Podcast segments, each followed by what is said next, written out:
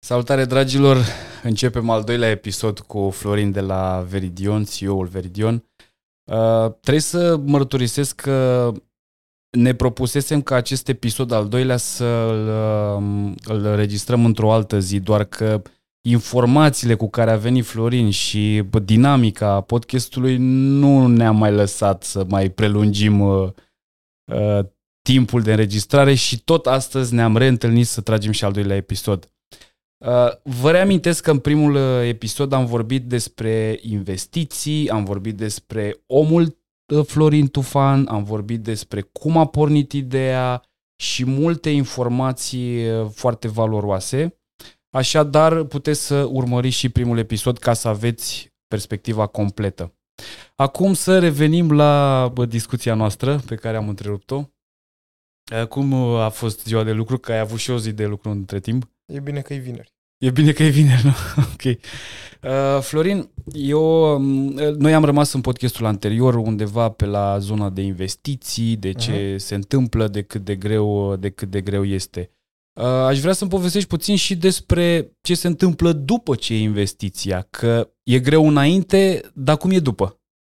Tot, tot greu. Uh, primul lucru care te șochează după ce îți zice cineva, da, îți dau bani, este hârțogăraia de după, uh, în care te apuci, să angajezi avocat și e un proces de ăsta complicat pe un contract de investiție care e mai stufos decât uh, uh, te aștepți. Uh, și în primă fază te șochează pentru că sunt clauze care încearcă să stabilească toate scenariile viitoare ale companiei, știi, ai clauze despre ce se întâmplă dacă mori. Mm-hmm. Și...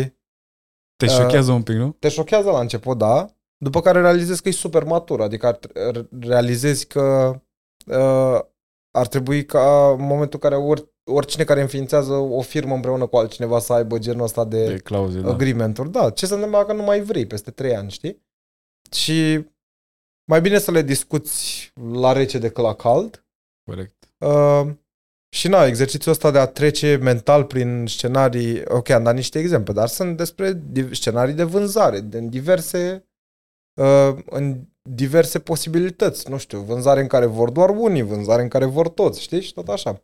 În ce ordine ne luăm banii. Uh, și chestia asta te lovește uh, pentru că nu te aștepți la ea Uh,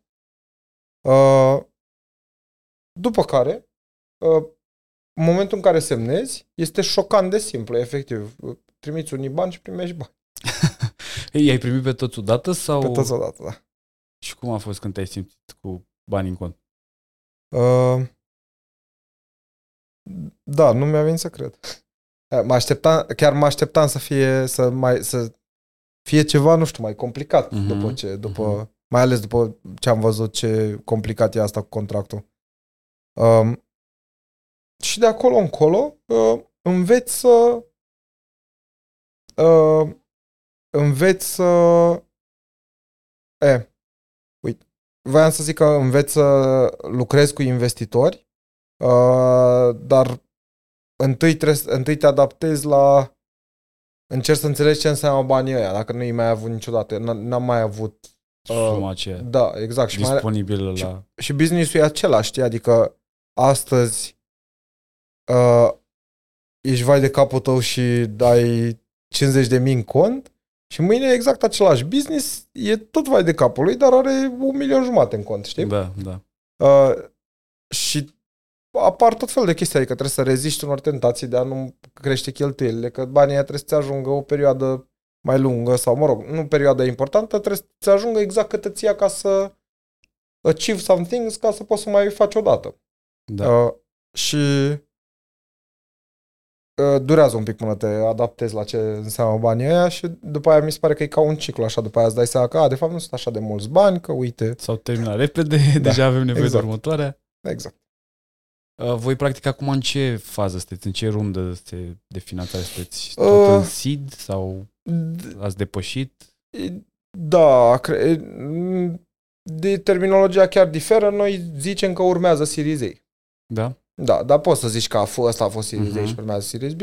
Noi considerăm că urmează Series A. Uh, E presiunea mare când știi că, ok, am obținut banii, dar pe urmă, la următoarea etapă, ca să obțin următoarea uh, Mhm. finanțare, trebuie iarăși să-mi ating niște scopuri care iarăși Mhm. se multiplică cu mult Mhm. față de ce obiective aveam până acum. Da, the, the catch la banii respectivi e că trebuie să-i cheltui eficient. Adică trebuie să se vadă foarte clar pe ce e cheltuit. Da. Uh, Să d- aibă sens toată cheltuiala. după o rundă în care, din care din exterior pare că pur și simplu ai dat foc la bani, nu o să mai dea nimeni bani, știi? Adică dacă uh, ai luat o rundă și după aceea peste un an încerci să mai iei una, dar business-ul a progresat minimal în in between, ai dat foc la bani, efectiv, știi? Și arzi viitorul companiei făcând asta. Uh-huh. Uh, de- de aia zic că de catch e că trebuie să-i și cheltui, trebuie să-i cheltui eficient. În, sen- în sensul că uh, trebuie să se vadă uh, cel, cel mai ușor mod să primești 10 milioane este să se vadă că știi să cheltuiești foarte bine un milion, știi? Da, da, da. Um, uite, eu aș vrea să îți lansez o provocare.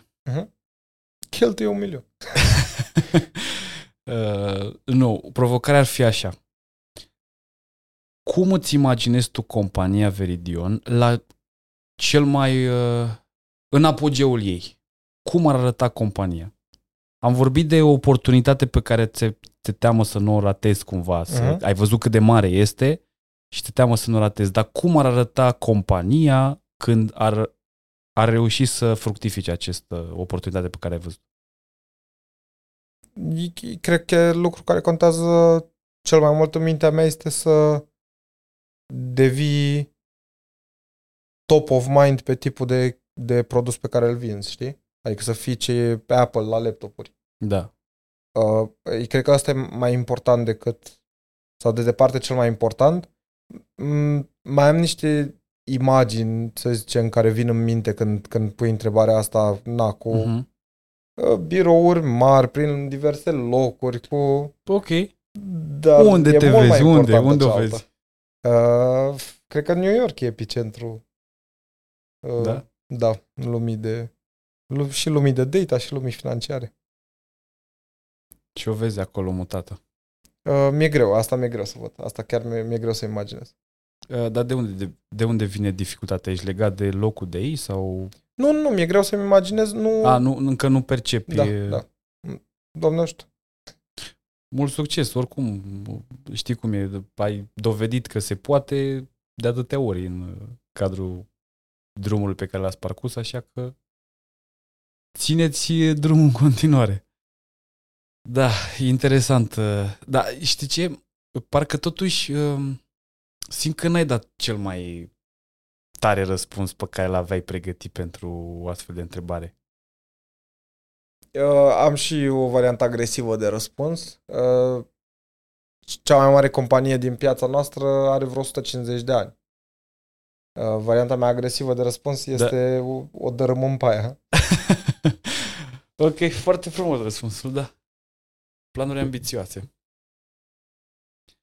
Um, aș vrea să mai uh, vorbim un pic despre um, subiectul acesta de cum să-și pregătească un tânăr care se Mhm. apucă de un startup, um, cum se pregătească el mai concret în câțiva pași clari pentru a lua o investiție, efectiv. Și mental mă refer, și bă, din punct de vedere al business-ului, și din toate punctele de vedere. Păi cred că de departe cel mai m, bun hack să înveți în general să faci m, chestii pe care le știu puțin oameni m, este să te înconjori de un grup care a trecut prin asta sau care trece prin asta um, cu tine și e cel mai ușor mod să absorbi informațiile respective.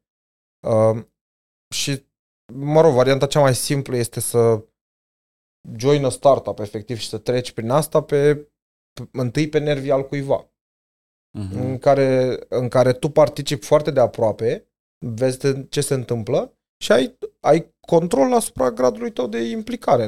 Niciun startup nu zice nimeni uh, de ea nu te mai băga tu și fată de multe chestii, știi, că ce scrie la tine pe job title, În startup-uri ești lăsat să faci ce vrei tu și atunci ai acest grad super mare de libertate și, și în același timp experiența pentru tine este aproape la fel pe pozitiv, vezi totul și pe negativ dormi bine noaptea și apoi poți în cunoștință de cauză să hotărăști când ești pregătit, știi? Să faci pasul. Da, și dacă ai noroc cum am avut noi la jobul anterior, ple- poți să și pleci de acolo cu o echipă, cu prieteni, cu un investitor, cu o experiență. Um, a, a, asta mi se pare varianta cea mai ușoară. A, a, și a doua, sigur, a, să te conectezi cu oameni care au trecut deja, pentru că, în general, cineva care a trecut cu bine printr-o probă foarte grea, o să fie foarte dornic să-i ajute pe alții care încearcă. Da. Din experiența mea, cam oricărui antreprenor tech îi scrii, nu contează că nu v-ați văzut vreodată, o să-ți răspundă cu plăcere. De exemplu, dacă, dacă îi zici uh, am nevoie să te uiți pe deco meu, pe prezentarea mea, să mă ajut să o fac mai bună, eu cred că oricine Deci, acceptă practic, ai chestia face asta dacă primești un Am făcut-o de o câteva solicitare? ori, dar primesc foarte puține. Foarte, nu știu de ce primesc foarte puține, dar primesc foarte puține. M- Mie mi-a venit foarte natural să fac asta uh, când am trecut noi prin asta și cam cu toate companiile care au ridicat prima rundă de finanțare în perioada aia, ne- ne-am conectat și am vorbit foarte mult între noi. Cum a fost experiența ta, ce ți s-a întâmplat, ne-am făcut intro-uri la, de la uh, Mhm. Investitorii cu care am vorbit eu către alții și tot Ați așa. șeruit, practic, Da, uh, tre- treci printr-o experiență conexiunile. grea, știi, și printr-o experiență rară cu alți oameni. Și n- nu știu de ce, de ce nu există instinctul ăsta. poate Uh, e o teamă la mijloc, poate uh, te văd inabordabil dintr-o anumită postură, fiind în postura respectivă? Nu-mi dau seama, nu-mi dau seama. Dar inclusiv grei, uh, uh, adică oameni cu 20 de ani de experiență îți răspund și se uită pe decul tău sau ies cu tine la o cafea. Interesant. Nu știu dacă, eu nu știu dacă am fost refuzat vreodată, știi? Adică sunt, uite, uh, în Tech Angels sunt o mulțime de oameni cu multă experiență. Uh, se întâlneau o dată pe lună, nu știu dacă mai este cadența asta, presupun că da. Și te poți duce acolo la întâlnirea aia lunară, știi? Și poți să ceri o grămadă de feedback, poți să întâlnești.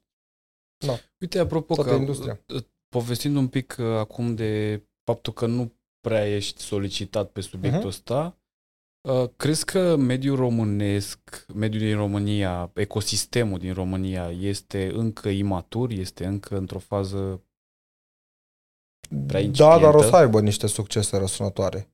Adică imatur în general, dar outlier există. uh-huh. Um, n- sunt niște lucruri care în momentul ăsta merg foarte în favoarea noastră, um, cum ar fi accesul la capital din ce în ce mai mult. Sunt, um, majoritatea fondurilor regionale sunt foarte active în România. Um, în săptămâna aia de How to Web, iar toți VC din Europa erau, Erau pe aici. aici. They take it very seriously, pentru că a devenit țara de unde a ieșit UiPath și în care acum încep să se vadă niște companii bune. Uh, și- iar experiența asta de a începe și noi să mai cheltuim niște bani ca să învățăm, uh, o să crească o generație ok. Ch- Chiar dacă m- e în firea lucrurilor că majoritatea startup-urilor mor, dar o să creeze niște outlieri. În general, ca ecosistem, mi se pare că suntem uh, uh, în general dezbinați și Mhm. uh, încă necopți.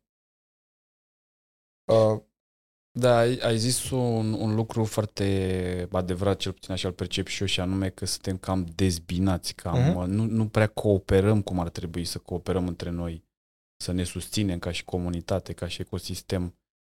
Um, pare să că suntem singuri într-o luptă bă, Da. dificilă, dar ar trebui să schimbăm paradigma asta ca să putem să creăm mai multe companii valoroase de aici. absolut. Mai ales că noi nu concurăm între noi. Da, exact. Da, de acord. Exact. Dar uite, ar fi interesant să ne imaginăm ce am putea să facem pentru comunitatea și pentru ecosistemul din România. Dacă ar fi să-ți imaginezi, ți-ar veni ceva în minte acum? Ca să îmbunătățim acest lucru sau cum să transmitem noi ideea, băi, cooperați între voi, că e mult mai bine decât dacă stați dezbinați sau individual. Mm, Trebuie să, cred, că, cred că trebuie să o faci, nu să o spui. Adică cred că cred că cel mai bun mod de a o face este să, se, să creezi un cadru de acest schimb de experiențe uh, sau să te lipești la cele existente, cum ar fi comunitatea Launch sau programul mm-hmm. de la How to Web sau Texelerator sau uh, și din experiența mea toți pe care am numit și sunt foarte deschiși la asta, pot să faci asta, doar că e o chestie da. de ecosistem, știi, nu da, trebuie da, să facă da. unul. Și mentalitate, și cultură, și da. foarte mulți factori, și cum au crescut, și societatea, și... Uh, da, uite, eu am acum în minte o idee care poate să n-aibă sens pentru tine, dar mie mi s-ar părea interesant ca o companie care, uite, deja are tracțiune în piață, deja are o anumită vizibilitate, să poată să pună la dispoziție anumite spații pentru cei care vor să facă startup-uri să fie mai aproape de know-how-ul acelei companii. Adică, de exemplu, în birourile voastre, un loc pentru 3-4 calculatoare în care acolo funcționează un startup și din când în când au nevoie, voi să-i sprijiniți. Crezi că ar face sens sau v-ar încurca vouă business-ul prea tare? Na, răspunsul depinde de startup. Uh, dar știi care e faza? Noi am avut până acum 3-4 luni o treime din biroul ăsta gol. Acum este plin.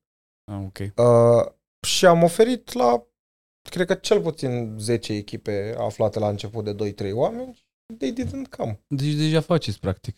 În ce, cu alte cuvinte. Am propus, adică suntem ah, la asta, am propus, deci dar nu s-a nu N-au vrut? Întâmplat. Da.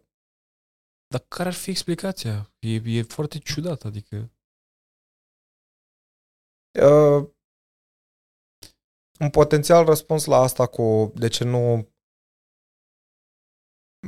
de ce nu căutăm să ne unim sau să învățăm unii de la alții mai mult sau să șeruim mai multe experiențe și pozitive și negative. Um, s-ar putea să fie pentru că nu înțelegem valoarea Valoare. adevărată de a face lucrul ăsta. Și da. um, uite, pen, pentru noi și trecuți prin experiența de startup înainte, um, noi când am început compania, nu am vrut să mergem la un coworking space pentru că am, am vrut un mediu unde să fim complet izolați de lumea de afară, uh-huh. uh, să, să nu ne spună nimeni că suntem nebuni. Da. Uh, să ne păcălim că a, gata, asta e toată lumea și tot ce văd eu uh, în fiecare zi uh, sunt numai oameni care lucrează alături de mine pentru același scop, știi? Și se, se creează un sentiment, un apetit, un uh, o poftă de, de muncă în care e mult mai ușor. Da. Uh, și am făcut-o foarte intenționat. Uh, adică nu, ne-a fost clar că nu vrem în niciun alt fel. Și cred că dacă nu treci prin experiența de startup înainte, cred că nu ți este clară uh, valoarea de, de a învăța prin a, prin a absorbi. Uh-huh. Da. Păi poate reușim să facem ceva pentru ecosistemul din România. Uite, dacă aud uh, startup-uri care Sigur. vor să beneficieze de spațiul vostru, o să-i trimit la tine. Sigur. Și apreciez deschiderea aceasta. Um, aș vrea să mai vorbim acum un pic despre Veridion, dar din punct de vedere al cifrelor. Uh-huh. Hai să vedem ce detalii se pot da, desigur. Ok. Nu știu, acum, de exemplu, ați, ați ridicat o rundă de 6 milioane. La cât a fost valorată compania? Evaluată, scuze. E aproximativ 20. Aproximativ 20. Apropo, ai primit vreodată vreo ofertă de achiziție sau ceva? Uh, da, înainte de anul trecut, înainte de runda de investiție. Uh, mai, mai multe, trei în total. Uh, doar una s-a transformat într-o conversație adevărată. Da. Uh-huh. Uh, se poate spune valoarea sau... Uh, se, se poate. Uh, este semnificativ mai mare decât, uh, decât valoarea la care uh, evaluarea la care ridici rundă da. de venture. Uh, e, e un pic peste dublu dar nu știu câtă valoare are, pentru că uh, numărul pe care îl zici la începutul negocierii s-ar putea să fie foarte diferit față de numărul la care sper să ajungi la final. Știi, poate era, poate era un număr aruncat pur și simplu sau uh, n- nu am ajuns până în punctul în care să citim termenii și condițiile, Uh-huh. că nu, nu, nu, nu era interesant cu adevărat. Deci, practic, ce tu zici acum este că ei îți fac o ofertă, să mă rog, sau în general poți să ai o ofertă care să fie mai mare, dar când ajungi să faci deal real să poată să scadă Absolut. datorită unor contexte Absolut. care nu țin de E- tine neapărat, ca și da, companie. Absolut. De, și care țin de tine, că tot uh, în uh, dacă a, ajungi, dar e departe punctul ăla în care chiar să bați palma, după aia începe un proces de due diligence și poți să folosești tot ce găsești din due diligence, să fii surprins și să zici, a, păi nu știu, că n-am știut că e murdar sub preș. Am înțeles. Dar în orice companie există preșuri sub care e murdar, știi? da, E o- da, da. E ori- normal, e natural. Exact. Uh, și când zic și de termeni și condiții, pentru că, na, uh, uh, sunt, sunt multe companii care se vând doar contra acțiuni versus contra bani, știi? Și nu știu, n-am ajuns în punctul ăla, nu era ceva care ne interesa cu adevărat, motiv pentru care am ajuns să facem chiar niște conversații despre asta nu era ca să înțelegem dacă putem să vindem firma, uh, ci pentru că cei care ne-au propus uh, ei erau și eu i-aș vedea în continuare uh, ca un potențial partener foarte bun pe termen lung, în care ex- poate să fie sinergie și, și ei uh, sunt o companie care uh, culege și vinde date Uh-huh. uh, diferite de ale noastre uh, și vedeam un potențial în care ne ajutăm reciproc foarte mult și creșteam împreună. Adică cred, credeam că Un există parteneriat. acest... Da. Da. Da, ok. Și să revenim acum și la alte cifre din cadrul companiei. Da. Ce cifre mai poți să mai ne comunici? Nu neapărat de cifră de afaceri sau... Uh, m, pot să dau numărul de angajați. E Suntem interesant. 44. Mulți înainte. Uh, nu toți aici în 44 birou, dar de majoritatea. angajați, nu de pahare, da? Da, 44 de angajați. Ok. Uh, pot să zic că aproape ne triplăm anul ăsta. Și nu știu ce mai pot să Foarte, zic. foarte challenging treaba asta. Uh, Cum e să treci de la 10 la 40 ca și board, Uh. ca și conducere? E o diferență majoră? A ieșit... Uh, a fost... Uh, bine, cred că în realitatea de la 19 la 45, Mhm. cred. Deci, da, ok. Uh, dar nu s-a terminat anul. Uh, a, a fost mai bine decât ne așteptam. Mi-a fost... Uh, adică uh, eu eram... Uh, am avut emoții că o să se piardă un pic din... Energia de la... Da, dar nu, Început. deloc. Dar Din- cum ai reușit să o menții? Că e clar că ceva s-a întâmplat ca să se nu, mențină. nu ține de mine. Uh, s- suntem uh, foarte căpățânați să încercăm să recrutăm doar uh, oameni uh, care simțim că sunt ca noi sau mai buni, cumva. Mhm. Și se... De acolo vine, adică s- vin oameni foarte buni. Vin, și vin oameni care au pe bucățica lor mai multă experiență decât noi și a- adaugă la, la sentim- nu știu cum o să fie la 150 de oameni, poate e greu să mai ții asta, dar e, mi se pare că e merită. Da. Mie mi se pare că cred că cultura voastră de a face lucrurile e, se simte probabil, se simte încă din momentul în care vii să vezi, să stai la interviu și atunci și voi știți ce să cereți și ei știu că trebuie să încadreze în uh, filozofia voastră de business, că altfel nu o să poate să te adapteze E- mediului. Da, eu simt că Și se cred simte că- din ce în ce mai mult. Se simte, nu? Uh, și asta e o maximă, că culture is the most important thing și uh, o, o vezi rapid, chiar o vezi Da. rapid. Uh, bun, cu ce cifre mai continuăm despre business? Pe mine, de exemplu, nu știu, cred că circulați foarte multe date. La ce valoare ajungeți pe ca spațiu alocat, ca servere, ca ce faceți voi? uh, Tehnic vorbind. procesăm uh, într-o, într-o lună uh, câteva zeci de petabytes, adică peta e, un peta Petabytes. e 1000 de tera care sunt 1000 de giga și asta strict text.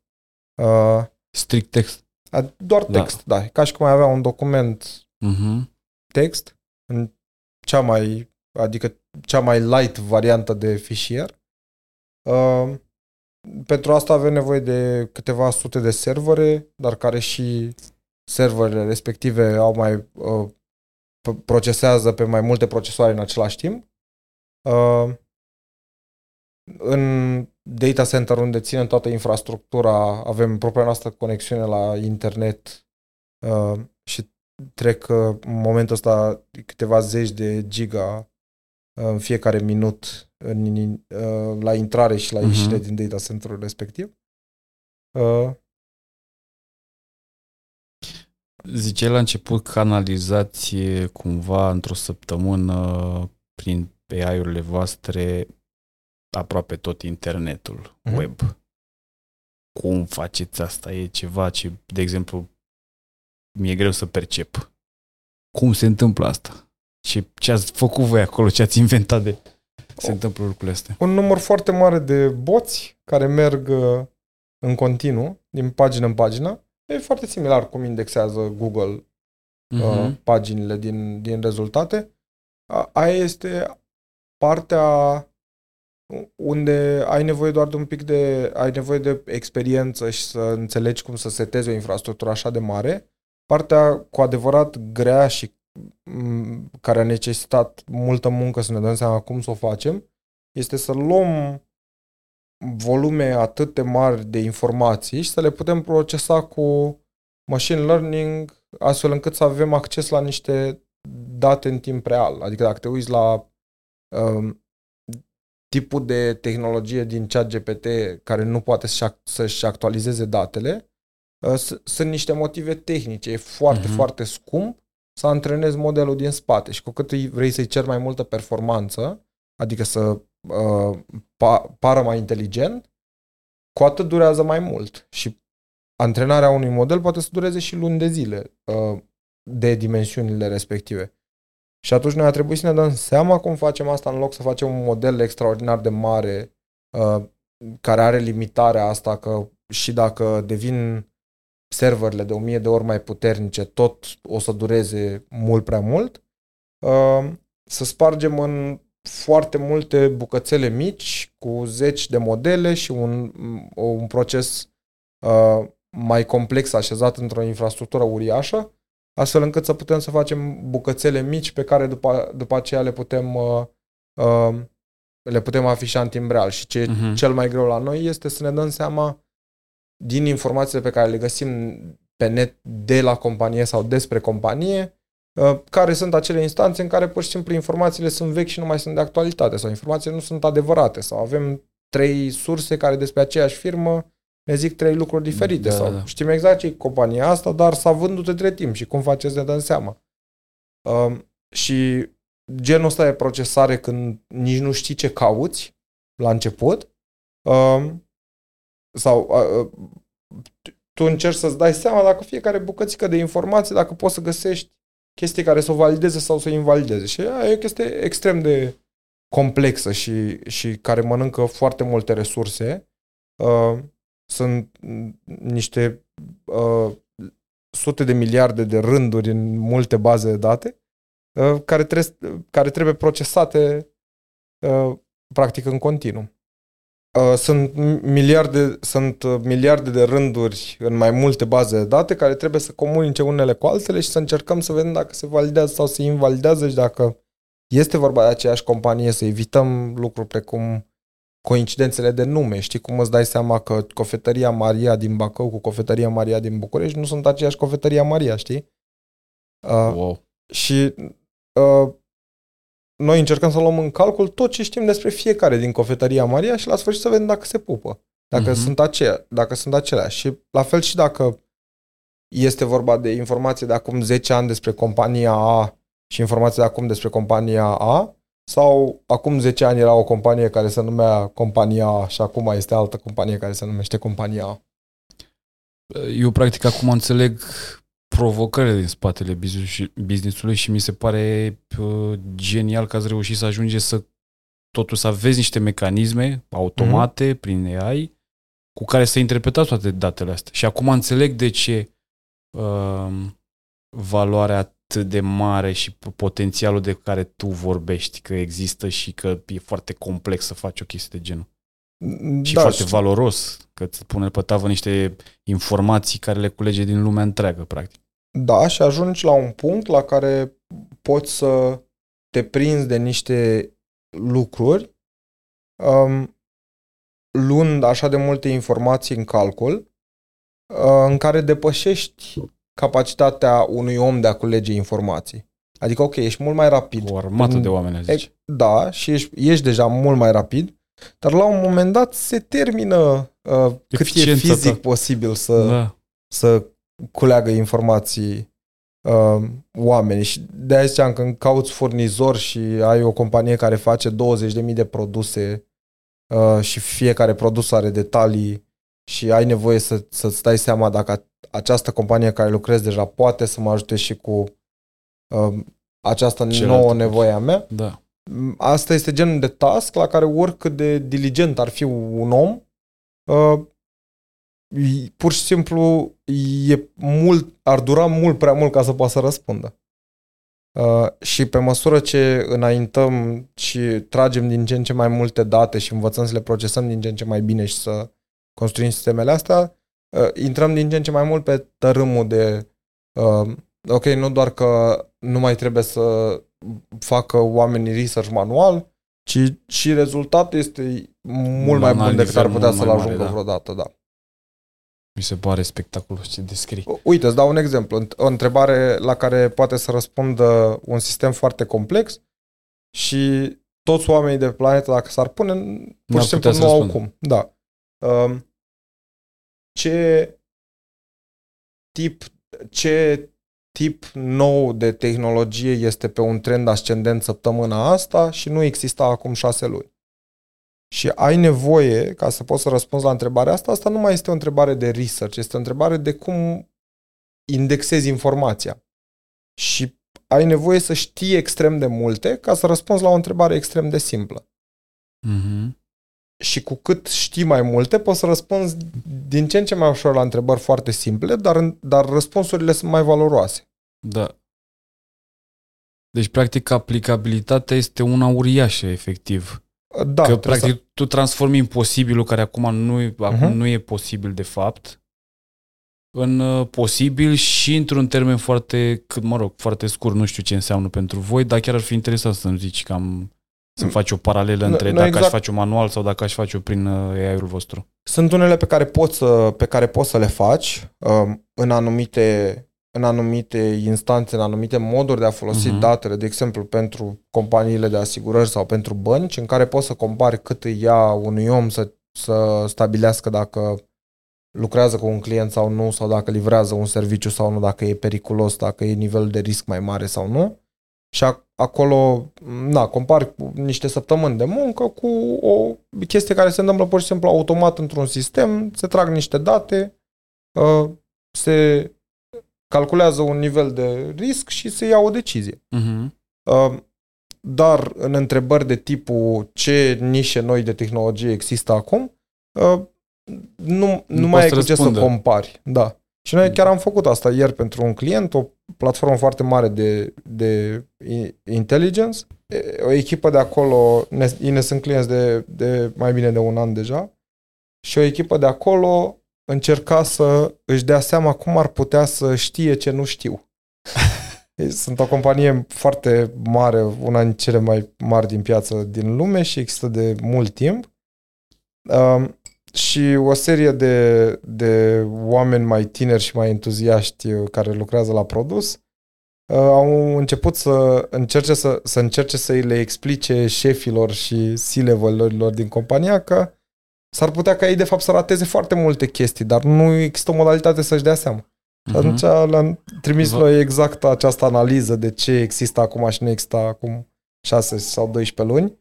Uh, și în același timp că noi, noi știm ce bază de date au ei, că o da. parte din ea e de la noi, uh, care sunt uh, cele mai uh, cele mai bucățile din piață unde cresc companiile cel mai repede și care nu fac parte din baza lor de date. și sunt, uh, da, sunt a- Și, și le-ați răspuns la întrebare sau și urmează? le-am răspuns la întrebare. În Sunt cât uh, timp? aceste uh, în vreo două ore cu tot cu analiza, a, în analiza cu totul și scrisul textului. Uh, dar ai ceva ce poți să faci să se întâmple automat, în continuu, nu știu, o publici undeva pe web, uite ce s-a întâmplat Da, nou și săptămâna mereu, asta. mereu poți să rulezi uh, informații noi. Da, și după cum te aștepți o grămadă de uh, tehnologii legate de AI uh, și în mod ciudat o grămadă de, te- de tehnologii din biomedical. Mhm. uh, care nu, nu aveau uh, piață acum un an. Uh, e ceva foarte, uh, nu știu, te lasă cumva fără puterea de a gândi, să înțelegi ce se întâmplă acolo, dar îmi imaginez că e ceva huge. Dar, practic, răspunsul tău, după ce analizezi, ca și companie mă refer, da?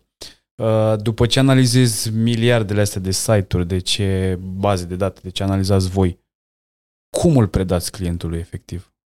Într-un Uh, Word? Într-o prezentare? noi îl structurăm și după aia îi dăm acces programatic să-și ia ce, ce îi Ce trebuie. trebuie? Da. Adică, de exemplu, uh, tu poți să ai acces programatic să zici uh, ce startup-uri s-au făcut în România de la începutul anului până acum. Startup-uri de tehnologie, știi? Poți să ai acces pro- programatic să zici, mă interesează în acest cod poștal cine uh, livrează brânză, știi? Uh-huh. Uh, și noi încercăm să facem tool astea cât mai abstracte, tocmai pentru că v- vrem să dăm libertatea. Noi, în mod normal, acestui client ieri le, i-am fi dat pur și simplu o modalitate să-și afle el răspunsul când are nevoie, dar nu, po- nu poți să te gândești la toate înainte, Da. da. știi? Și tot căutăm modalități mai abstracte să, să le dăm voie, pentru că, de fapt, pentru noi scenariul ideal este ăla în care tu deja ai o platformă care e folosită de foarte mulți investitori foarte mari din lumea asta. Uh, și uh, doar te legi la datele noastre și înveți să folosești într-un fel în care tu afișezi informația asta pe care nu mai afișează nimeni. Că noi nu ne putem gândi la toate modurile în care să te uiți la datele noastre, știi? Da. Uh, dar trebuie să încercăm să-ți dăm ție voie să fii cât de creativ vrei tu. Dacă, de exemplu, uh, vrei să te apuci să um, umpli străduțe cu business-uri ca să-ți dai seama unde trebuie făcut, unde uh, ar fi bine să faci un restaurant și unde nu, să uh, poți să faci asta fără să ne fi gândit noi înainte că uite, îți facem noi feature-ul de... Asta mi se pare tare, adică tu practic poți să-ți folosești produsul, să zicem vrei să deschizi o șaurmărie Uh-huh.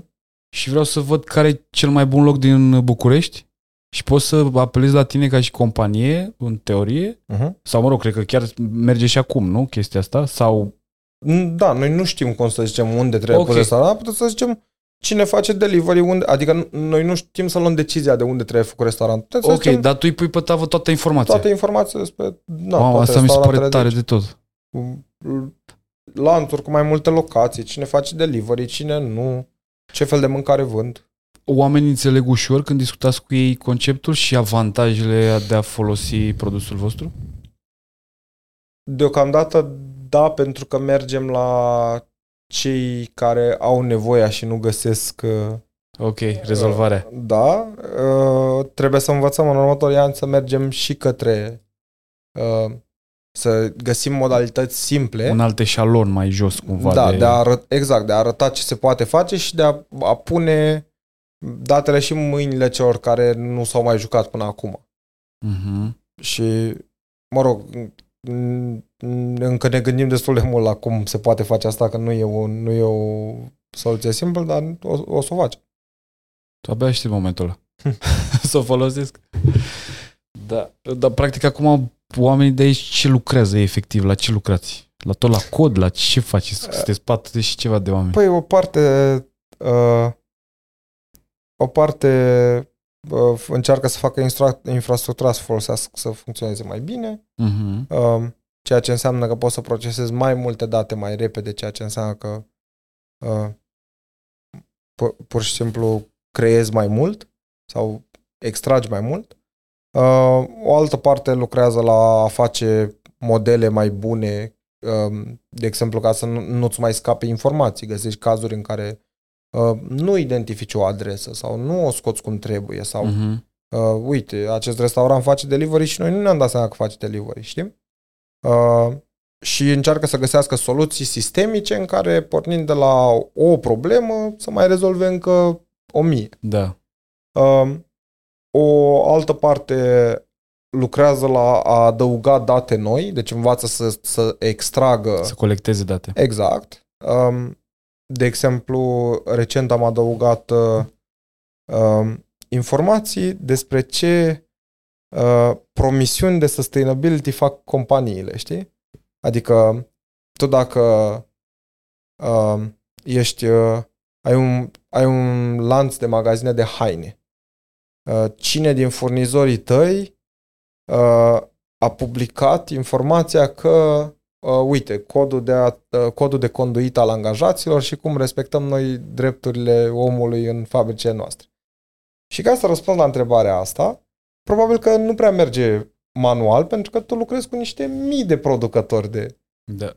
Uh, și noi colectăm informația asta din mai multe spectre de uh, cine și-a luat angajamentul că o să ajungă la carbon zero și tot așa, uh, la zero emisiuni, emisiuni de carbon, uh, pentru că începe să, începe să devină în ce în ce mai important genul ăsta de informație, uh, începe să fie adoptat și în bănci, și în asigurări, și în investiții ca un, un, unul din criteriile importante despre de care trebuie să ții cont.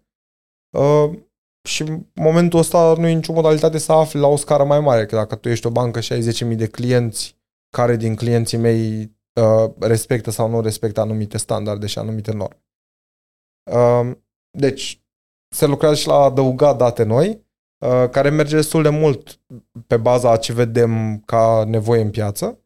Uh, și separat de asta avem o echipă care lucrează uh, cu clienții, care uh, face ceea ce se numește pre-sales, adică uh, tu vii la noi și ne pui o întrebare complicată, dar oare noi putem să facem asta și sunt analiști și ingineri care trebuie să încearcă să lucreze, să lu- tragă datele noastre și să-ți arate dacă se poate, Uh-huh. că se poate. Și după aia să te învețe și pe tine cum să faci Și tot și așa. să le devii client. Da. Uh, și aici în birou avem o echipă de marketing de, cred, 5 oameni acum. Uh, și în afara biroului mai avem o echipă de sales distribuită în diverse țări de 6 oameni. Foarte tare. Dar, uite, acum îmi vine în minte o chestie. E prea mult dacă zic că compania Veridion are capacitatea să schimbe regulile jocului pe planetă când vine vorba Hmm. de business? Um, noi am vrea să fim un uh, accelerator. Am- Adică am vrea să... Um, noi credem că sunt foarte multe um, decizii extrem de mari care acum se fac după ureche. Mhm. Um, pot să-ți dau un exemplu. M- Modul în care un guvern foarte mare își alege cu ce furnizori lucrează pe niște proiecte foarte mari și n- nu vorbesc absolut deloc de niciun fel de corupție sau fraudă. A- Deci chiar Da. nu mă refer la asta. Excludem Doar că să este zicem, categoria asta. imposibil ca proces să poți să ajungi în loc să zici, uite, am lansat o licitație, cine vrea să aplice?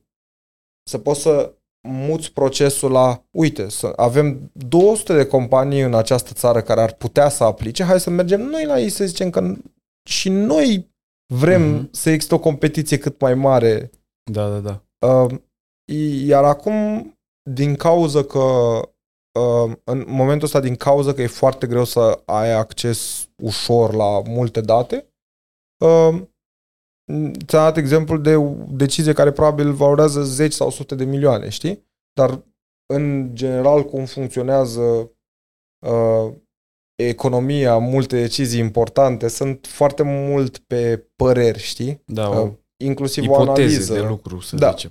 Cu date foarte limitate, Foarte limitate, da. pe care cineva cu multă experiență le interpretează într-un mod în care se apropie un pic de adevăr, dar este mai degrabă o bănuială. Mhm.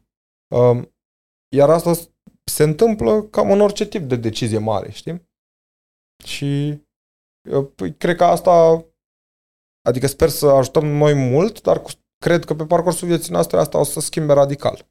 Deci, practic, nu e prea mult spus când zic că Veridion are capacitatea să schimbe cumva... Încercăm. Bine, pe bucățele. desigur, desigur. Uh, Dar e... E mm, un element pe care voi îl- îl aduceți acum în care am înțeles din discuția cu tine că e unic, practic, și că cât ai vrea tu cu o componentă umană, nu poți să înlocuiești Mhm. sau să depășești ce faceți voi cu componenta AI. Uh-huh. Am înțeles bine, nu? Da. Asta e un lucru, uh, un lucru care m, cred că este de fapt avantajul vostru major în piață. Dar cum privesc clienții treaba asta? O simt? O percep? Bine, ai, ai zis că oamenii care discutați acum deja au nevoia, deja practic veniți natural peste ceea ce Au- ei își doresc. Au nevoie și noi în procesul de pre-sales încercăm să uh, le arătăm că uh, funcționează sau c- cum funcționează uh, și apoi m, stabilește clientul dacă e suficient sau nu. Uh, dar uh, mi se pare că apare o reticență din cauza exemplelor ăla de halucinații de GPT. Uh, Mhm. apare o reticență de AI, nu, e- nu te poți baza pe AI. Uh, care până la un punct este justificată, știi? Uh, dar mi se pare că e mai puternic ca anul ăsta post-GPT în lumea de business decât era anul Versus trecut. înainte. Da. Da, uite, apropo de, de chestia asta, pentru că tu ești unul dintre cei care folosești tehnologia asta, ce părere ai despre tot ce se discută la nivel global, despre pericolele care le poate naște AI-ul? Avantajele versus pericole, să zic așa. Cred că discuțiile sunt sănătoase. Există de câțiva ani. Mi se pare super matur să existe. Nu s-a întâmplat asta aproape niciodată înaintea unui val mare de tehnologie. Adică în momentul în care a apărut internetul n-a zis nimeni a, dar asta e că nu ne mai ies copiii din casă. Asta te prinzi când s-a întâmplat Da, deja, știi? da. Deci, de ce un semn de maturitate? Um, și chiar sunt mulți ingineri de pe la firme foarte mari care au construit multe AI la Facebook, la Google, care încearcă să tragă um, sau cumva să ridice niște probleme potențiale. Um, i- eu vreau să văd discuțiile astea, uh, dar nu sunt, nu sunt foarte îngrijorat de uh, că s-ar putea întâmpla ceva foarte uh, Nasol, să zic. da, nu cred că uh, în, nu cred că suntem nici a, nu suntem foarte aproape de nimic periculos și mm, nu e nici pe aproape prima tehnologie care pe hârtie ar putea să distrugă planeta. Știi, noi am trecut deja de niște zeci de ani de niște tehnologii care poate să distrugă planeta și sunt, am Conviețuim reușit cu să, ele. da, am reușit să ne punem reguli și să facem lucrurile într-un fel în care să nu se întâmple asta. Cred că la orice tehnologie foarte puternică există și potențiale consecințe negative și mm, E natural, cu vin la pachet, cu avantajele vin la pachet și dezavantajele, la fel de mari, da, dacă nu le gestionăm bine. când tragi uh, un cablu prin perete, e adevărat că dacă pui mâna pe el s-ar putea să te omoare, dar veți cum să gestionezi cablu prin perete încât să, să nu, nu ai pui nicio mâna pe el. problemă, da. Da, uite, mi-ar plăcea să translatezi tu, să traduci Uh-huh. ce înseamnă AI-ul de fapt. Ce, că tot vorbim de el, dar probabil marea majoritate a oamenilor nu înțeleg de fapt ce se întâmplă. Adică ce e? Un software care merge singur, face chestii singur, ce se întâmplă acolo? Poți să-mi traduci pe înțelesul Încerc. general? Um, tehnologiile care poartă umbrela de AI sunt o serie de, de tehnologii care la bază sunt niște modele statistice care învață probabilități, uh, care calculează probabilități. Și aceste modele statistice puse pe o infrastructură foarte puternică um, se transformă în niște funcții matematice foarte complexe în, în care, practic, mapează, m, în cazul GPT, uh, mapează vorbirea, mapează Mhm. o limbă. Mhm. Și când zic mapează, efectiv mapează. Adică pune în spațiu, cum, nu doar cu trei dimensiuni, ci cu multe dimensiuni, uh, cuvinte, concepte, grupuri de cuvinte și în- e un fel matematic de a înțelege sensul cuvântului. Adică tu știi că în, dintr-o anumită perspectivă, într-o anumită dimensiune, pisică este lângă câine, dar în altă dimensiune, pisică este mult mai aproape de pisicuță. Mhm. Și tu faci asta la nivel de cuvinte și asta este o parte din depinde de tehnologie, mai sunt diferențe, dar este o parte din ce înseamnă training, uh, în care îi dai foarte mult text să-l antrenezi și își creează această mapare și după aia duce maparea respectivă la nivel de propoziție și zice uh, și uh, felul în care funcționează ca model statistic, dar model statistic pe steroizi, uh, este uh, această pisicuță este și, și propoziția să zicem că inițial era această pisicuță este drăguță. Și încearcă să-și ascundă câte un cuvânt și să vadă dacă îl ghicește. Și dacă îl ghicește înseamnă că a, a înțeles cum este statistic probabil să arate această propoziție. Mhm. Deci această pisicuță este și dacă m- am început să mă prind care e cuvântul care vine des după, înseamnă că am început să înțeleg propoziția asta și face asta în continuu, continuu. pe niște corpuri gigantice de text.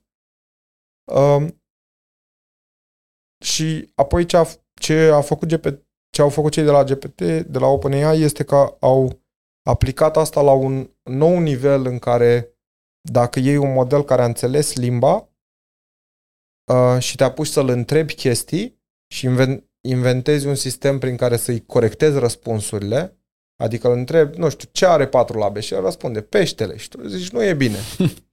și uh, atunci el înseamnă că dacă a răspuns peștele, a înțeles ceva greșit din cum s-a antrenat. Mhm. El încearcă să facă o, o inferență statistică Ok. uh, și o face greșit. Și din faptul că tu îl corectezi, El învață din corectarea ta. învață și își corectează ipoteza care l-a făcut să greșească. Asta- Care este doar procesare statistică, dar extrem de com- complexă. Complexă. uh, fenomen de machine learning înseamnă să, să, să scrii software în care antrenezi un sistem să gândească așa și să, să creeze o curbă în care lansează o ipoteză și o testează, vede că a greșit-o, o corectează.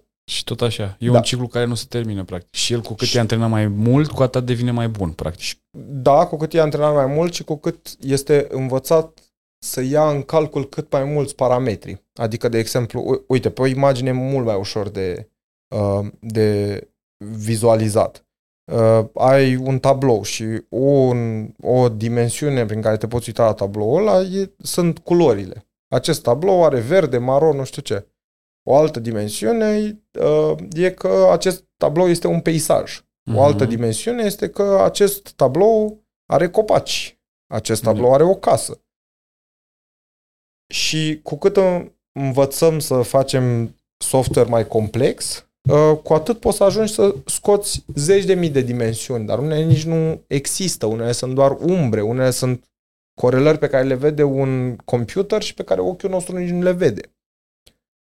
Um, și computerul, între ghilimele, ajunge să aștepte că o casă are acoperiș, de exemplu. Pentru că dacă îi arăți multe și observă acest pattern, îl ține minte. După aia, dacă îi arăți unele care n-au acoperiș, ține minte că casa poate fi și așa și așa. Și cu cât crește puterea de procesare și învățăm să facem modele mai bune, uh, ajunge să învețe ce ar trebui să fie în tablouri, câte tipuri de tablouri sunt, ce poți să faci cu ele, ce arată realist, ce stiluri Mhm. de pictură, nu știu ce. Și apoi poți să inversezi acest model și să-l pui să genereze tablouri. Și la, uh, ăla intră mai mult sub umbrela AI decât sub umbrela machine learning pentru că te apuci să creezi.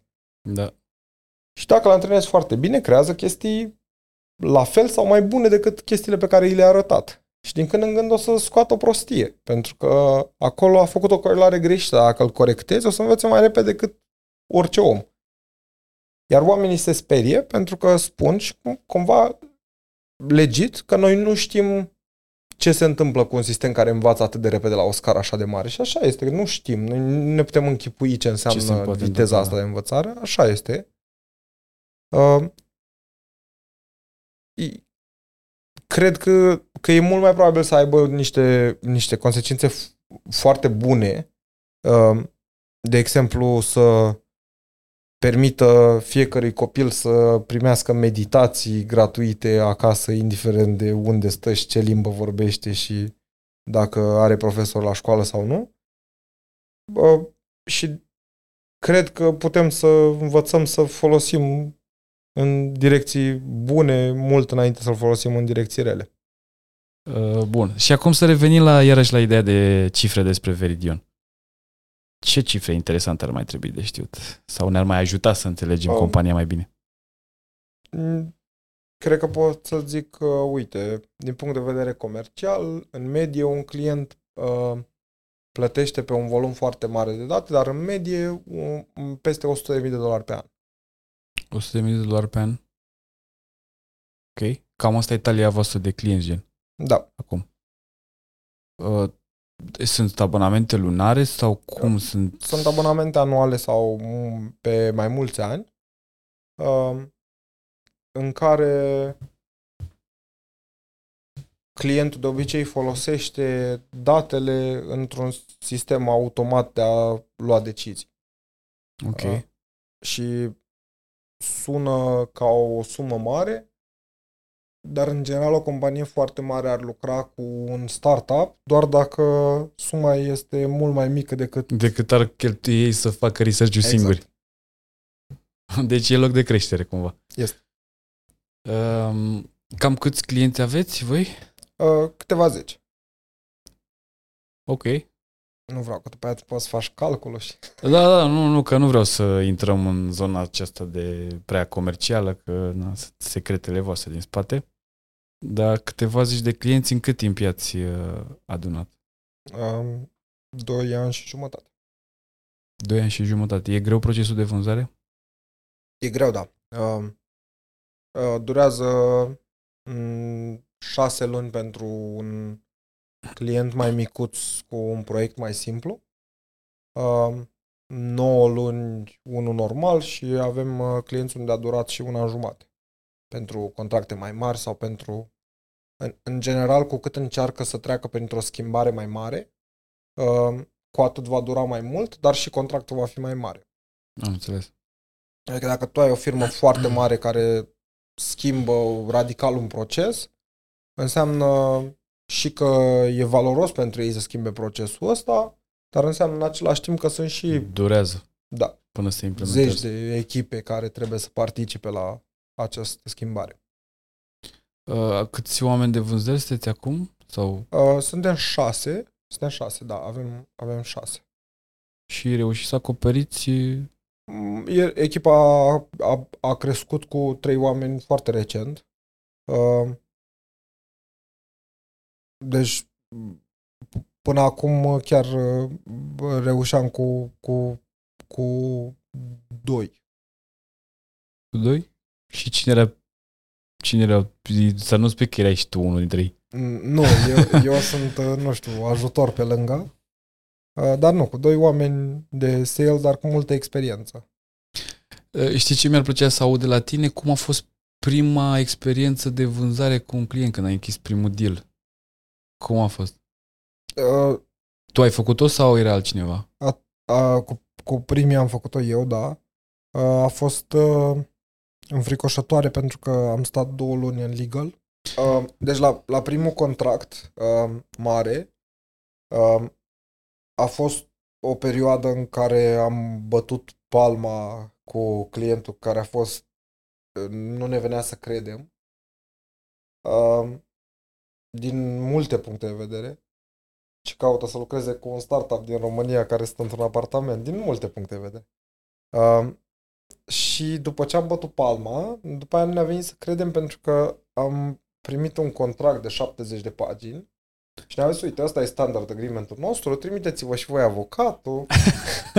și ne-a trimis la niște avocați din state, uite, noi lucrăm cu firma asta.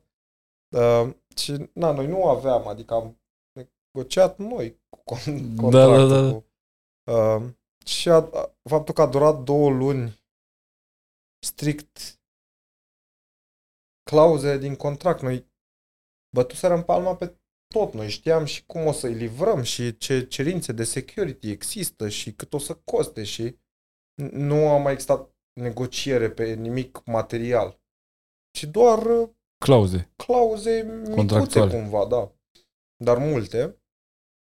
Și în mom- în momentul în care am văzut pentru prima oară că poate să dureze două luni așa ceva, deci după ce bați palma, uh, e, da, a fost, uh, a fost un șoc. Șocant. Da.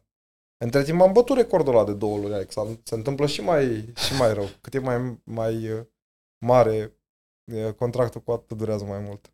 Da, atunci aveați avocat sau v-ați luat repede avocat sau l-ați analizat voi? Am analizat noi. Mi se pare genial.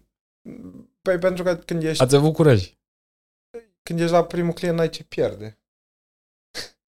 Adică oricum, ce băi, dacă nu-l luăm, oricum nu e, nu e în avantajul nostru. Nu știu, dacă greșești ceva în contract, știi? Adică greșești ceva în contract, peste un an te întorci și corectezi dacă e ceva. Nu, nu are nimeni ce să-ți ia, că tu n-ai nimic. Ești un, un laptop într-un apartament, știi? Da. Foarte tare. Uh, mai aș avea o întrebare și anume, cât de rapid sau cât de greu este unui uh, nou uh, membru al echipei când vine în echipă la voi să v- învețe ce faceți voi aici, să învețe programele, să învețe tehnologia, să învețe produsul. Um, cam două, trei luni încercăm să facem, care uh, nouă ni se pare enorm, încercăm să facem procesul mult mai eficient printr-o o serie de... Uh, am avut o perioadă în care um, fiecare ținea cursuri despre bucata lui de tehnologie și pe care le-am filmat și le ținem într-un uh, wiki intern. Avem majoritatea bucăților mari de tehnologie, le avem documentate la fel, într-un, efectiv, un wiki intern. Um, și m, din păcate încă n-am reușit să punem acele resurse să fie atât de bune sau să le punem într-un fel în care să aibă sens încât să fie mai ușor. Să, e mai ușor de înțeles, dar nu, tot nu e ușor. Uh, Mihai, uh, CTO-ul nostru, uh, uh, lui îi place foarte mult uh, uh, tehnica Sink or Swim și el zice că în prima zi la birou trebuie să ai un task. Da, ceva Hmm. mic, dar să ai, să ai un task ca să te, Da. te dai cu capul. Că înveți mai ușor dacă, dacă îți prinzi urechile.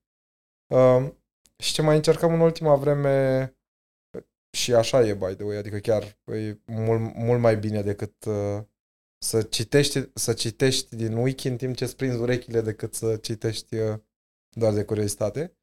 Uh, și în ultima vreme încercăm să ținem, uh, să organizăm noi sau să ne lipim la evenimente, la hackatoane, uh, meetup-uri care Mhm. vorbesc despre cum e construit sistemul nostru. Uh, dar niciuna din astea nu rezolvă încât să Da. facă din șase luni una sau două săptămâni. Mai încercăm. Um, și acum zic să trecem în uh, sfera uh, personală iarăși și să întrebăm ce obiceiuri are Florin uh, Ah. într-o zi, a zice eu, într-o zi normală și într-o zi plină Ok. De lucru. Uh, ce fel de obiceiuri uh, din, din ce sferă? Și personală, dar și de, de muncă. Ar fi interesant să aflăm. Păi uite, de muncă mi-e ușor să uh, mi-e ușor să răspund. Că asta ți acaparează mai tot timpul, nu? Da, și e mult mai predictiv, mult mai predictibilă. Da. Uh, am uh, în- încerc să-mi organizez ziua în, în mod următor. Uh, încerc să fac chestia cea mai grea, importantă ca individual contributor, Da. task personal. Uh, încerc să o fac înainte să plec de acasă. Uh, Adică m, să mă trezesc mai devreme sau Mhm, cât mhm. pot de devreme uh, și să o, să o, o fac acasă la cafea înainte să vin la birou, ca să pot să, uh, să in, indiferent de cum se desfășoară restul zilei, să simt că am Ți-ai a rezolvat fost o chestie zi importantă, ok, da. da. Mhm. Um, în după amiaza de, obi- după amiază de obicei avem call cu clienții, majoritatea sunt pe time zone de US sau sau și dacă sunt pe time zone de UK, oameni de vânzări de la noi sunt pe time zone de US și atunci call în general se desfășoară între cu, de, cu clienți între orele 3 și 8 seara. Uh, nu Mhm. full, unele zile sunt full, unele zile, unele zile doar un col poate. Um, dar m-am obișnuit să mă aștept că atunci e perioada socială cumva Da, din zi. da. Um, și atunci în ce rămâne între dimineață și, uh, și perioada asta socială, încerc ori să fac task-uri de individual contributor, adică să îmi uh, rezolv, m, nu știu, planning, mi se mai cere ajutorul, uh, mi se trimit chestii, uh, tascurile mele sau în alte zile și îmi place să am zi de zi socială, zi izolată, zi socială, prefer decât să am un call cu un client într-o zi, să am șase ore de call în continuu, Mhm. mi-e mult mai ușor să mă adaptez. Uh, nu trebuie să mai fac switch-ul mental dintr-un, dintr-un mindset Într-o în stare altul. într-alta, da. Um, și atunci am unele zile în care doar um, avem meeting-uri și particip în discuții de obicei inițiate de alții uh, și am zile în care îmi rezolv tascurile mele. Mhm. Um, iar după amiaza este clienții, iar seara păstrez de obicei chestiile foarte boring. Uh, strâns facturi, tot felul de Da, da, da. Uh, când nu, nu m, când uh, sunt deja obosit și simt că nu, nu, nu pierd energie valoroasă pe prostii. Uh, s-a schimbat foarte mult. La început era, la început era m, semnificativ mai simplu. Uh, pur și simplu organizam ziua în două. Aveam dimineața lucram și după amiaza uh, Organizai ce ai lucrat. Sau? da, făceam în... Fă, nu, făceam coluri. Ah, colurile, da. Da. da. Și aveam uh, perioada silent din zi și perioada vorbăreată din zi. uh, asta pe profesional. Uh, ți se pare ok? Cum, adică e Da, da, da, da, e foarte bine. ok? Pe personal diferă incredibil de mult o perioadă aglomerată de una, uh, de una mai liberă. În, uh, uh, îți zic cum se desfășoară lucrurile acum, că am încercat să construiesc un pic de balance în viața mea și asta nu era Mm. deloc adevărat acum șase luni.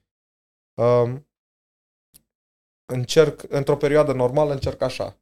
Uh, în primele 45-60 de minute de când mă dau jos din pat să nu fac nimic, Mhm. uh, m- a- încerc să stau cu mine. Ok. Um, Te întreb un pic aici când spui încerci să stau cu tine, meditezi, faci lucruri de genul sau pur și simplu depinde de ai perioadă. discuții... Depinde de perioadă. Păi, ce depinde mai de fac perioadă azi, ce și mai- de ce datorii mi-am făcut față de mine. Serios.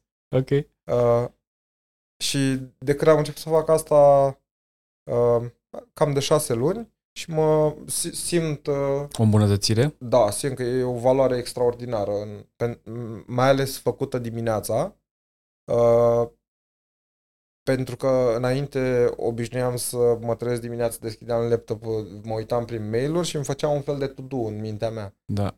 Dar nivelul meu de anxietate și Creștea. nivelul pulsului era gigantic orice găseam în mail-urile alea. Pentru că eu deja rezolvam 20% din task în capul meu, dădeam un draft la fiecare mail în timp ce le parcurgeam, da. știi? Și uh, mi se pare extrem de uh, extrem de sănătos asta cu dimineața Da, să da, fie da. în liniște. Uh, și seara încerc să nu mai lucrez după 10 PM în cel mai rău caz, încerc. Asta vizi celor care zic că muncesc mult, nu? nu, uh, se, poate, se poate mult mai rău, mai ales dacă uh, interacționezi cu oameni de pe alte time zone și membri ai echipei și clienți.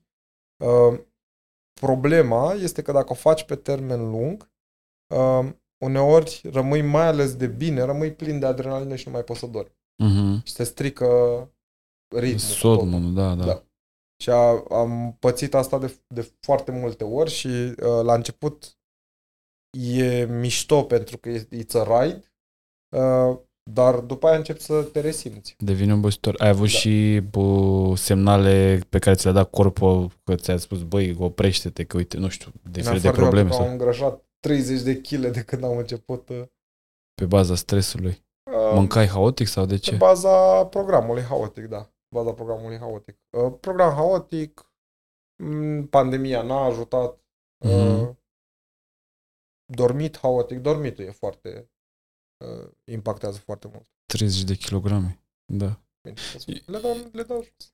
Foarte bine. Eu am trecut prin experiența de a da jos vreo 40 și ceva. Eram tânăr și m-am apucat eu de băut cola, din păcate. Și în câteva luni ajunsesem cu 40 de kilograme mai, Mamă. mai mare. Și m-am apucat să dau jos. A fost greu, tare greu, dar uh, ce m-a învățat experiența aceea m-a, m-a disciplinat foarte tare. Am înțeles că fără disciplină nu faci nimic Mhm. în viață. Și foarte multe lucruri de genul. Uh, și disciplina alimentară pe care o țin și acum, de vreo 15 ani, că nu, mă rog, nu mănânc uh, dulciuri, nu mănânc pâine, prăjeală, etc. Mhm. Și am rămas cu disciplina alimentară, știi? Deci îmi imaginez că o să fie greu procesul, dar uh, apucă-te de el cât de curând. Și știi ce mai m-a ajutat pe mine? Dimineața alergarea. Nu știu, șase Stai că dimineața, abia am șapte. învățat să-mi deschid mail-ul dimineața. Vai, o luăm și noi în... ordine. Pași mici, da. Uh, da. Și practic la ce oră se trezește CEO-ul Veridion? Aici depinde extrem de mult. De când? Uh, am uh, perioade susținute în care e 4-5 dimineața și am perioade în care e 8-9 dimineața. 4-5 dimineața sau 8-9 dimineața. 4-5 dimineața este ceea ce îmi doresc, uh, Mhm. exact pentru momentul ăla de, de liniște. Asta conectat cu tine. Da, și, și task-ul ăla mare și important de dimineață intră foarte bine înainte să se trezească lumea, înainte- cât este încă liniște, cât Mhm. Da, nu, da, da. Nici nu sună telefonul, nici nu intră mail-uri la ora aia. Uh, da, doar că uh, m- uneori când sunt perioade de uh, conferințe sau evenimente sau lucruri care se întâmplă noaptea, uh, nu mai reușesc. Da. Dar uh, uh, ăla e programul ideal pentru mine. Mhm. Și am, am fost uh, până acum câțiva ani super convins că eu sunt pasăre de noapte, uh, dar uh, e, e doar o chestie de obișnuință. Format în timp. Da. Păi, dacă e lucrai barman, cred și eu, nu? Că bănuiesc că pierdeai nopțile. A- Apropo de joburi uh, unde ajungi acasă și nu poți să dormi de adrenalină, că Da. uh, tu, um, e mult efort fizic, e m- multă adrenalină, te agiți foarte mult și fix, uh, fix asta se întâmplă. Uh, alte obiceiuri interesante mai ai pe care le faci și... Uh, um, ce înseamnă interesant? Păi uite, să dăm exemplu, nu știu, um, citești la o anumită oră, meditezi într-un anumit fel. uh, Uh, m, am perioade în care meditez în continuu, adică anul ăsta am avut trei luni legate uh, și după aia am și perioade de pauză. uh-huh. Uh, dacă în perioadele în care meditez, meditez ori uh, la mijlocul zilei, ori uh, dimineața, când mă trezesc. Uh, uh, cititul n-am niciun fel de cadență, în general în, în, general în vacanță, uh, Uh-huh. m- în, în vacanță, uite, în asta vară, în prima zi de vacanță, uh, am băgat trei biografii, dar cred că nu mai citisem de două sau trei luni nimic. Erai însetat. Da, da, chiar, chiar da. Și Uh, în, am tot felul de hobby-uri. Uh, mă joc FIFA, mă joc poker, uh, încerc să ies din casă uh, măcar la două zile uh, și încerc să ies din București măcar o dată pe lună, Mhm. așa, recreat, recreativ. Mi- Mi-am pus multe reguli Da, da, da. anul ăsta când am simțit că obosesc. Sau, mă rog, dup- după anul trecut când am simțit După că ce a obosesc fost la final. copleșitor la... Da.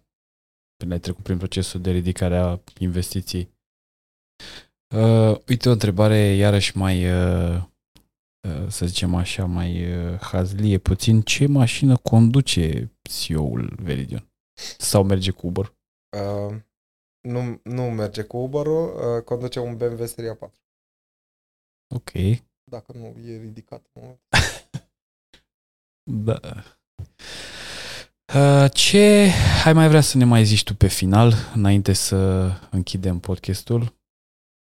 Mai simți că e ceva de zis pentru tinerii care ne-au urmărit sau pentru oamenii care ne urmăresc? Um, să, să don't be a stranger și să se ducă în viața reală, să vină să vadă cum sunt startup-urile, să încerce să ia legătura, să participe pe la evenimente. Noi organizăm o mulțime de chestii, de la hackathon, la meetup-uri, la uh, suntem prezenți pe la conferințe uh, și să vină să se bage în seamă și cu noi și cu alții, să pună întrebări, să vină de curiozitate la un interviu ca să vadă cum este. Uh, pentru că cred că contactul în viața reală e diferit față de uitatul pe YouTube. Cu siguranță, da. Da, un, niște sfaturi foarte utile și cumva naturale, doar că, uite, vezi, cum ziceam mai devreme în podcast, cât de naturale sunt, atât de greu folosite sunt de oameni sau atât de puțin folosite sunt de oameni. Și atunci recomandarea este cu atât mai valoroasă, așa că uh, vă reamintesc că Florin a zis că puneți spațiul la dispoziție dacă aveți nevoie, deci dacă auziți că nu face asta, să mă anunțați, că o, să, o să-i reamintesc, o să-i dau segmentul din cadrul podcastului în care a comunicat acest lucru. Uh, Florin, eu îți mulțumesc pentru aceste două episoade. Uh, Am înțeles mai bine ce face Veridion, am înțeles mai bine omul din spate, am înțeles echipa voastră și am înțeles cât de multă valoare puteți aduce în uh, mediul de business și uh, trebuie să recunosc că apreciez mult, uh, te apreciez mult și pe tine și businessul în sine și, o, v- și văd lucrurile cu alți ochi. Asta este și motivul pentru care n-am mai avut răbdare să mai așteptăm câteva zile, o săptămână, whatever cât o fi, să facem următorul episod, pentru că m-a, m-a, m-a captivat foarte tare povestea Mă bucur uh, mult de din tot. spate. Și cu siguranță cred că ar uh, ajuta să continuați să mai le, să le explicați uh, oamenilor și pe înțelesul lor povestea voastră, pentru că cu siguranță, cum am trăit eu acest lucru, probabil și tinerii o să aibă mai mult curaj și o să te sune mai mulți că te văd mai uman, știi? Mhm. uh, într-o, de la un anumit nivel pare intangibil ca idee, chiar dacă e o iluzie, chiar dacă tu nu- probabil nu, ești, nu vrei să transmiți asta sau nici nu se transmite asta, tu nu încerci să eviți asta, dar natural, știi, vezi articol de presă, vezi o chestie de genul, ce a făcut, nu-ți mai vine să-i îl suni cum, sau să aplici cum aplici cu, la un, o, o, unei persoane care nu afli informațiile astea despre ea, știi? Și atunci cu atât mai mult îți mulțumesc că ai participat la podcast pentru că um, eu cel puțin am simțit că e un, ai fost foarte uman, foarte natural în cadrul uh, podcastului și ai vorbit despre tine și ca om și despre business cu toată deschiderea ta. Și îți mulțumesc pentru asta. Mulțumesc mult, m-a simțit foarte Și- bine. Mă bucur și felicitări pentru, pentru tot ce faci și mult succes. Sper ca atunci când uh, ajunge compania la acel apogeu mare să ne reîntâlnim iar într-un podcast și să povestim cum a fost drumul. Așa facem.